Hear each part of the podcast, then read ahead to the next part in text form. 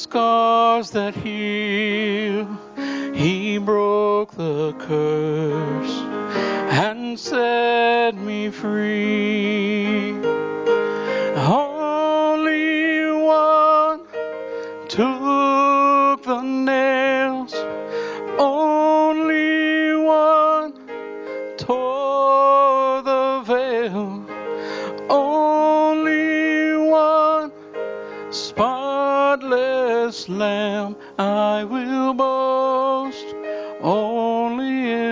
cross.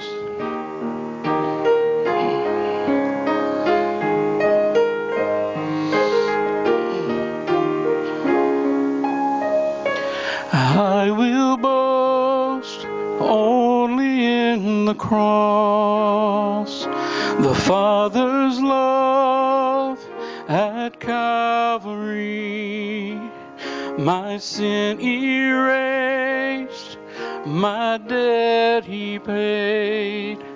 This is my hope. The song I sing, this is my hope. The song I sing, and all.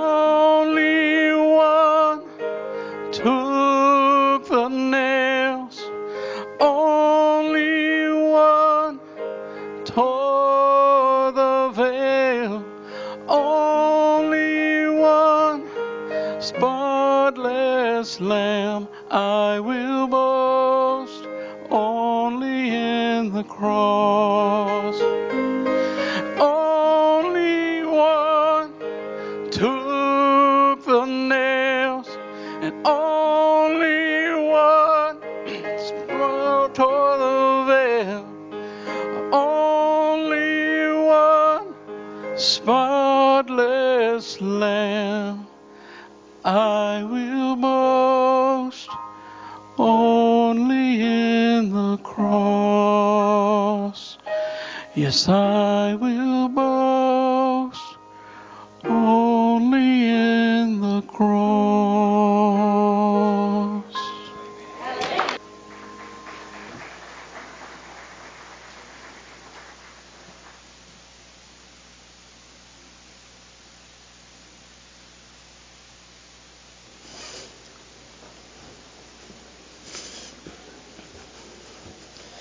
Good morning.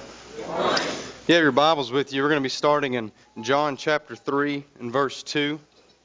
Is where we'll be starting. John chapter 3 and verse 2. I want to say thank you to uh, to all of you for allowing me the opportunity to be here. You know, I, I say that everywhere I go. I thank the church, even though I know 90% of the time the pastor, and uh, I'm sure doesn't consult you on who he calls to fill in for him. But I thank you anyway for for being gracious to me and, and allowing me to be here. And uh, for a little bit this morning, I want us to think about the thought of the willing Christ. The willing Christ. The word willing, or rather willingness, means free choice of the will, freedom from reluctance, readiness of the mind to do or forbear. You know, there are things that we're able to do that a lot of times we're not willing to do a lot of things that we're, we're capable of that we just lack the, uh, the desire or the zeal or the passion to go and do it. You know, certainly there are things that I can do that I just don't feel like doing.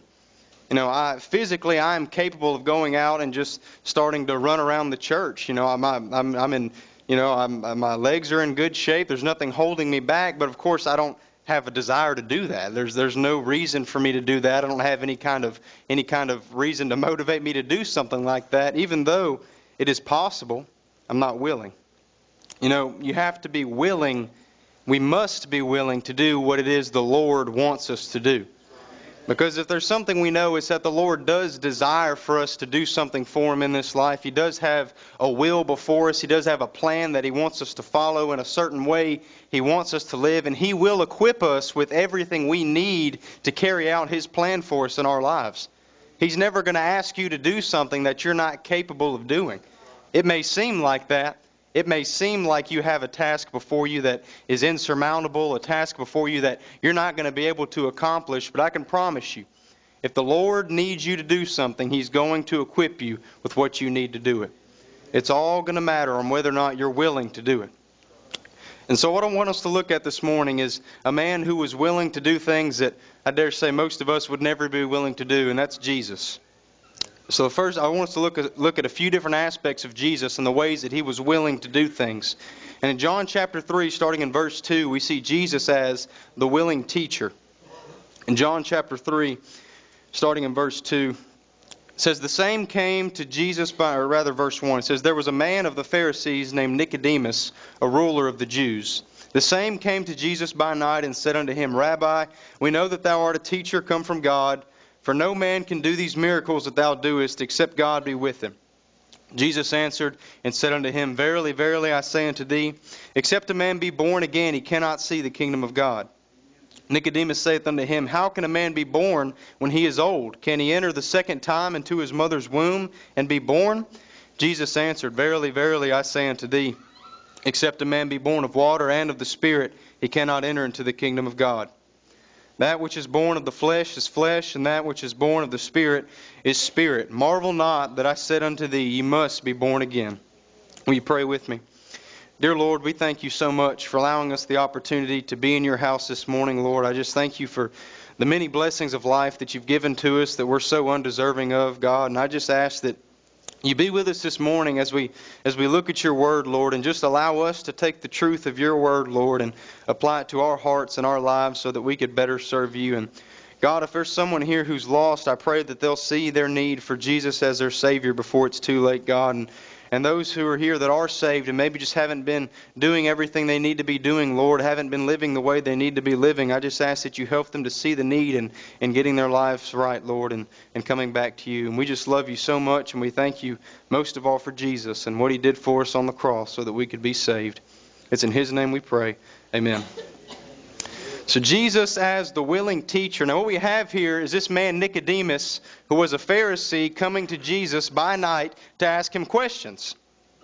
Now, if there's something we know about the Pharisees, is that they love to give Jesus a hard time about everything. You know, the Pharisees did not get along with Jesus because Jesus claimed to be the Messiah. And the Pharisees didn't want Jesus to be their Messiah, so naturally there was that, that tension and that clashing between them. And the Pharisees did everything they could to have Jesus persecuted, arrested, killed. They just they didn't like Jesus. And this Pharisee, Nicodemus here, it tells us he came by night because he didn't want anybody to know that he was coming to talk to Jesus.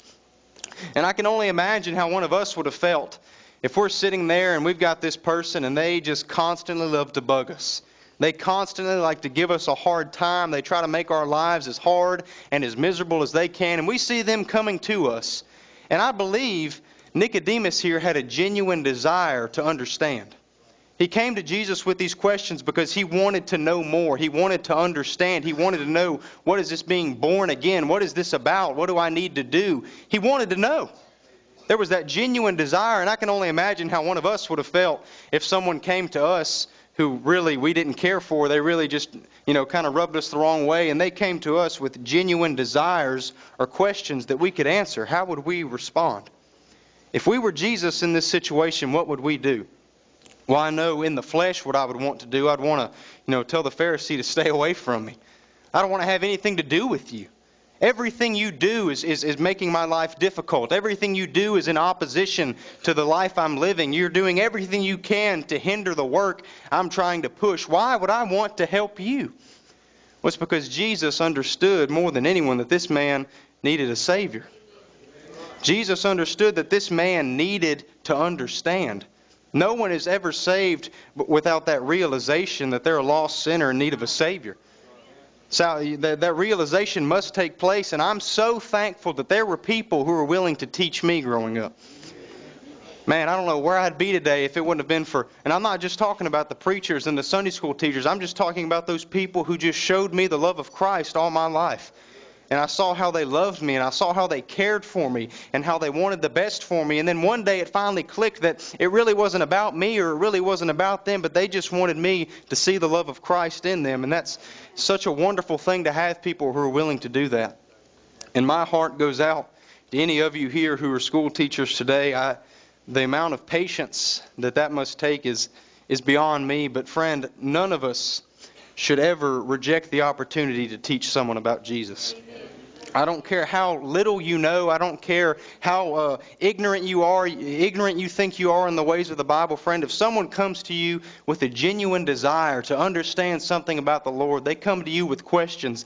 Friend, you don't have to answer everything perfectly, but you tell them everything you can.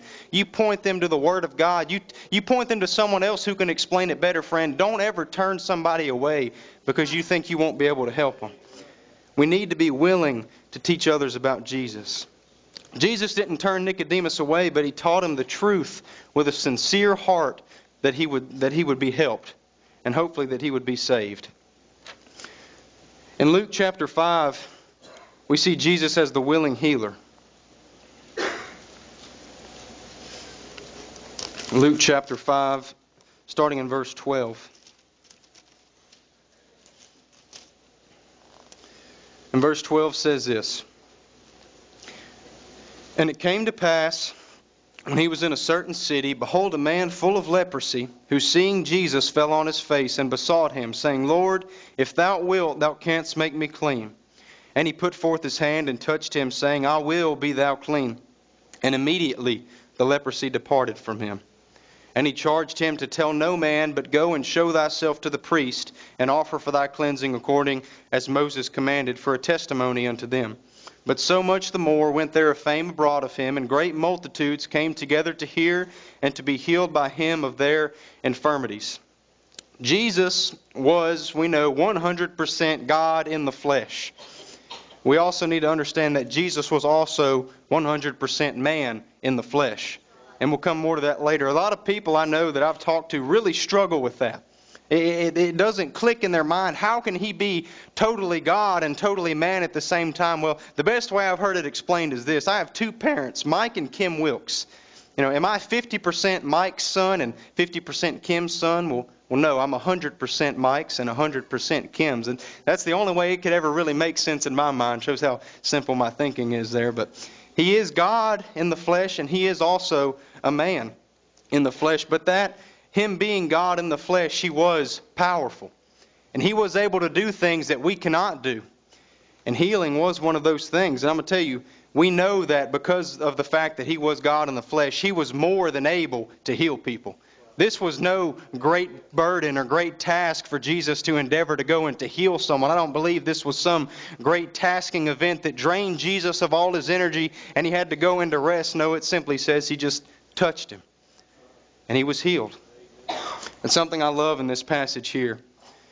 After he said, I will be thou clean, and immediately the leprosy departed from him immediately. That's just so beautiful to me to see how when you're healed by Jesus, it's not a long, drawn out process of getting better. But, friend, when Jesus touches you, you're healed. It's so beautiful to have a Lord who can heal us that way. And it, it's not a process or a, or a length of time, but, friend, when Jesus heals us, we are healed. He was more than able to heal that man, but it was his willingness that made the difference for him. Now, this man was a leper. And you do any, any research on lepers in this day and time, friend, these people were outcasts. They were thrown outside the cities because this was a horribly contagious disease, a disease that just ravaged people. And I mean, they, you had to stay away from the lepers. Stay as far away as you can, but friend, Jesus didn't do that, did he? I can only imagine the poor people, surround, people around him when they see Jesus walking up to this, lesser, this leper. Well, he's getting too close. Does he know that that man has leprosy? What's he thinking? And they, they see him talking and they see him reach forward, and oh, I bet they were about to have a fit then. And then the man got up and was healed, wasn't he? He was willing to help that man. In Matthew chapter 11, you know, we, Jesus being on this earth, and healing the people he did and all the amazing stories we have, man, we look back and think, what a thing, or, eh, what a sight it must have been to see Jesus perform these miracles, to see Jesus heal these people, to see Jesus do all the miraculous things that he did. Man, I wish I could have seen it. And of course, there's a part of me that says that too. But friend, I want you to know Jesus is still healing today. Jesus is still healing today. Matthew chapter 11, verses 28 through 30. Jesus says this Come unto me, all ye that labor and are heavy laden, and I will give you rest. Take my yoke upon you and learn of me, for I am meek and lowly in heart, and you shall find rest unto your souls. For my yoke is easy and my burden's light. Let me tell you, friend, Jesus can heal our broken spirits today. He can take you in a place where you are distraught and when you are hopeless and when you feel like you have nowhere else to go. And just like with the leper, he can place his hand on you, and friend, you can be healed. Jesus can do things for us that nobody else in this world can do. There have been times where I was so upset and I was so frustrated. There was nobody else in the world who could have made me feel any better. But, friend, when I went to Jesus and I took my problems to him, I took my burdens and my cares to him, he was there for me. He was there to listen to me. I'm going to tell you, friend, he can give you peace, he can give you rest. He's the giver of peace and joy and rest that no one else can ever give us. Everybody else in this world can and will let you down. I don't care how close they are to you, how much you love them, how much you think you can trust them, friend. People will always let you down. Jesus is never going to let you down. He is always there for you. He is constant. He is constantly good. He is constantly there to help us in our times of need. Friend, don't bear your struggles alone. I don't believe that God enjoys watching his children struggle. I don't believe for a second that God looks down at saved people and, and they're struggling with, with depression and they're struggling with anxiety and frustration and anger and heartache and, and bitterness and grief. He doesn't look down and think, you know, they're getting what they deserve. That's just their sin nature taking effect. Friend, he looks down and says, I wish they'd come to me. That's why Jesus said, Come unto me. He wants you to come to him. He wants you to bring your problems and your burdens and place them before him, friend, because I can promise you, his yoke is easy and his burden is light. What is set on your shoulders that weighs you down and, and keeps you stuck in one place and won't let you get up and move on is, is nothing for Jesus. He can handle our problems, friend. It's just going to be whether or not we're willing to take our problems to Him. Because He's willing to help us. We've just got to take our problems to Him. The 110th Psalm, the short psalm here that I want to read, we look at Him as the willing Lord. It says, The Lord said unto my Lord, Sit thou at my right hand until I make thine enemies thy footstool. The Lord shall send the rod of thy strength out of Zion. Rule thou in the midst of thine enemies. Thy people shall be willing in the day of thy power, in the beauties of holiness. From the womb of the morning thou hast the dew of thy youth. The Lord hath sworn and will not repent.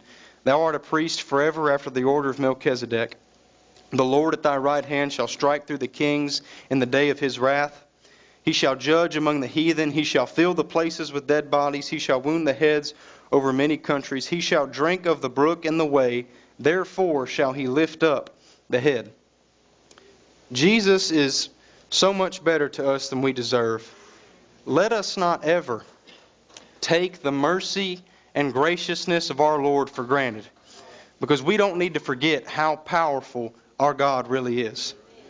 I think we, we often lose sight of it, of how big God is. I've, I've talked about this before, and, and it, I find it to be true in my own life, anyways. We often have a, a separation in our minds between God, almost as though there's two different aspects of God.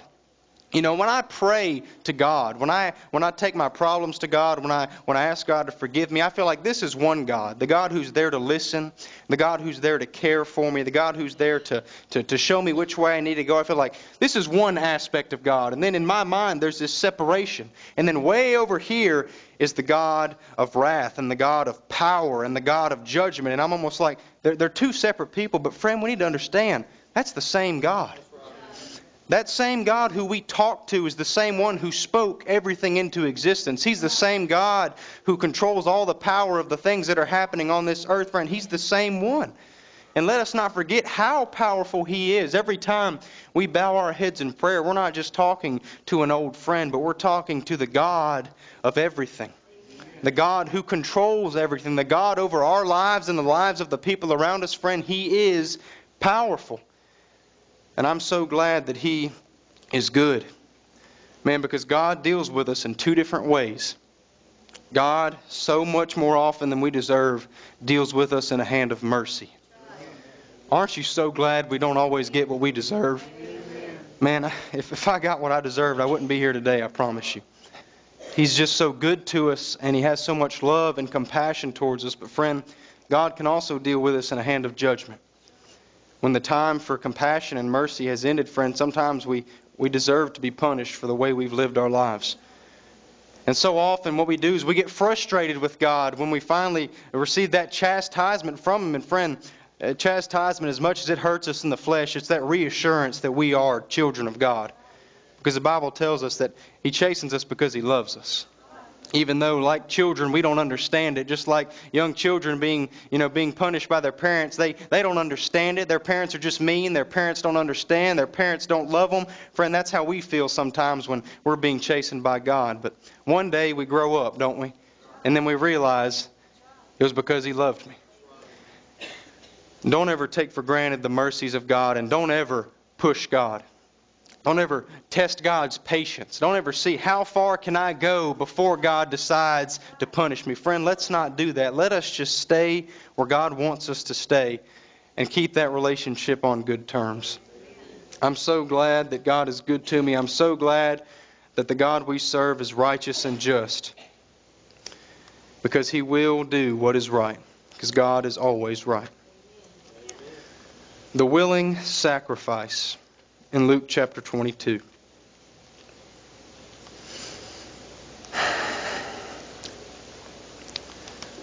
When we look at Jesus, we understand that he was sent to this earth for a reason, and that was to come and to be the Lamb of God to die for the sins of the world. Jesus knew that. This wasn't some surprise to Jesus. Jesus understood his purpose on this earth. That was to come and to die for the sins of mankind. In Luke chapter 22, we have the account of, of Jesus in the Garden of Gethsemane before his arrest and, and, and, the betray, and his betrayal by Judas, and he's taken and, and crucified. This is in the garden. And I want us to read what happens here in Luke chapter 22 and verse 39. It says, And he came out and went as he was wont to the Mount of Olives, and his disciples also followed him. And when he was at the place, he said unto them, Pray that ye enter not into temptation. And he was withdrawn from them about a stone's cast and kneeled down and prayed, saying, Father, if thou be willing, remove this cup from me. Nevertheless, not my will, but thine be done. You know, earlier I was talking how God or Jesus was 100% God in the flesh. Right? He he was all powerful, he was all knowing, he was 100% man. And Jesus as a man sat here and he knew what was about to happen. He knew what he was about to have to do. He understood the pain he was about to endure, the physical pain, the, the spiritual torment he would suffer. He knew it was all coming. And he did not look forward to it. He was not excited about it. Don't believe for a second, or don't let anyone convince you that Jesus was sitting here looking forward to going and dying on the cross. No, he says, If there be any way, let this cup pass from me. What he's saying is, God, I don't want to have to do this. If there's any way that your will can be accomplished where I don't have to go and I don't have to die, please, if there's anything. He said, Not my will, but thine be done. He said, God, I, I don't want to have to die. I don't want to have to suffer. He says, But what I want really doesn't matter because you have a will and you have a plan and what i want it is not greater than what you want god i'm going to go and do what you need me to do regardless of how i feel about it and in our lives friends sometimes god has something set before us and we say god i don't want to do this God, I don't, I don't want to surrender to preach. God, I don't want to give up my life of sin. God, I don't, I don't want to start reading my Bible. I don't want to get back in church. Friend, in your flesh, you're never going to want to do it. That's okay. Your flesh is against everything that is right. Your flesh is sinful. Your flesh wants the things of the world, friend. What you have to do is say, it doesn't matter what my flesh wants. What does God want? And you do it anyway. Man, Jesus didn't want to go die on the cross the pain he was going to suffer. He wasn't looking forward to it, but he knew that it had to be done. And so he said, God, I'm going to go and I'm going to do it anyway. And he did. And he sacrificed himself for the sins of the world. Jesus was a man who had a choice. And he chose to go and to die. Friend, Jesus at any time was able to come down off the cross. Understand that. He was put up there by the Romans and he was nailed on, and at any moment he saw fit, he was able to come down, but he was willing to stay on the cross so that we could be saved. And I'm so glad he was able to do that. I want to read just one verse in John chapter 1, verse 29. The next day John seeth Jesus coming unto him and saith, Behold, the Lamb of God, which taketh away the sins of the world. The Lamb of God, sent from heaven to take on our sin debt. What is the significance of Jesus being the Lamb of God? Well, in the Old Testament, I'll, I'll try not to go too in depth with this, but we know in the Old Testament, sacrifices were had to be made for the, the wrath of God to be satisfied. You see, sin and, and God do not coincide, sin and God do not go together. And when there is sin, there has to be a payment for that sin. And the Bible tells us that without the shedding of blood, there is no remission of sins. And so in the Old Testament, the, the, the, the, saints of old had to take animals and sacrifice them to temporarily satisfy that wrath of God. And it was all temporary because it was, it was never truly good enough. The blood of bulls and goats and sheep, it was never good enough to really satisfy God. So God sent his own lamb, the Lamb of God, to die for the sins of the world. And you see, in the Old Testament, one day a year in the temple and the tabernacle, there was a special day where the high priest would have to take the blood of an animal and go in to the Holy of Holies and spread this blood on the altar and the mercy seat. And what happened is God looks down and he sees this blood, and his wrath is satisfied. And we know about the Holy of Holies is what separated this part of the tabernacle and the temple from the rest was the, this great veil. And man, if you if you ever do any research on a veil, it's it's really interesting. It's this great, huge, almost carpet-like thing, and it's very thick. And man, what we know is no one was allowed in the holy of holies. There was the presence of God. And sinful man could not go in the presence of God. It just didn't work. And friend, when Jesus went and he died on the cross, he took his own blood and went into the Holy of Holies and spread his blood. And God looked down and saw that blood, and the veil was tore. That separation that kept man from God was, was gone. It was done away with. And now man could come in the presence of God with that covering for their sins. Because of what Jesus did, it covers all my sins. It covers everything I've done, and I can come before God and stand before Him justified. And I can stand before God and say, God, on my own, I was a mess, but your lamb has covered all my sins. Everything I did, Lord, has been covered. And the last thing I want us to look at is Jesus as the willing Savior. In John chapter 4.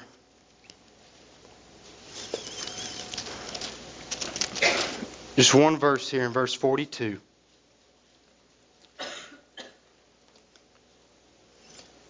And said unto the woman, Now we believe, not because of thy saying, for we have heard him ourselves, and know that this is indeed the Christ, the Savior of the world. Jesus had to die for us to be able to receive salvation. God was able to do anything he wanted without ever paying a thing. When God spoke everything we see into existence, understand it didn't cost God anything out of his checkbook, if you will. Or it wasn't some, some great event that he had to plan out for and he had to save back his money. Friend, God just spoke and it was here because he's God. But when He created man, He created us with that free will, that choice to decide what we're going to do. And we chose to sin. We chose to sin.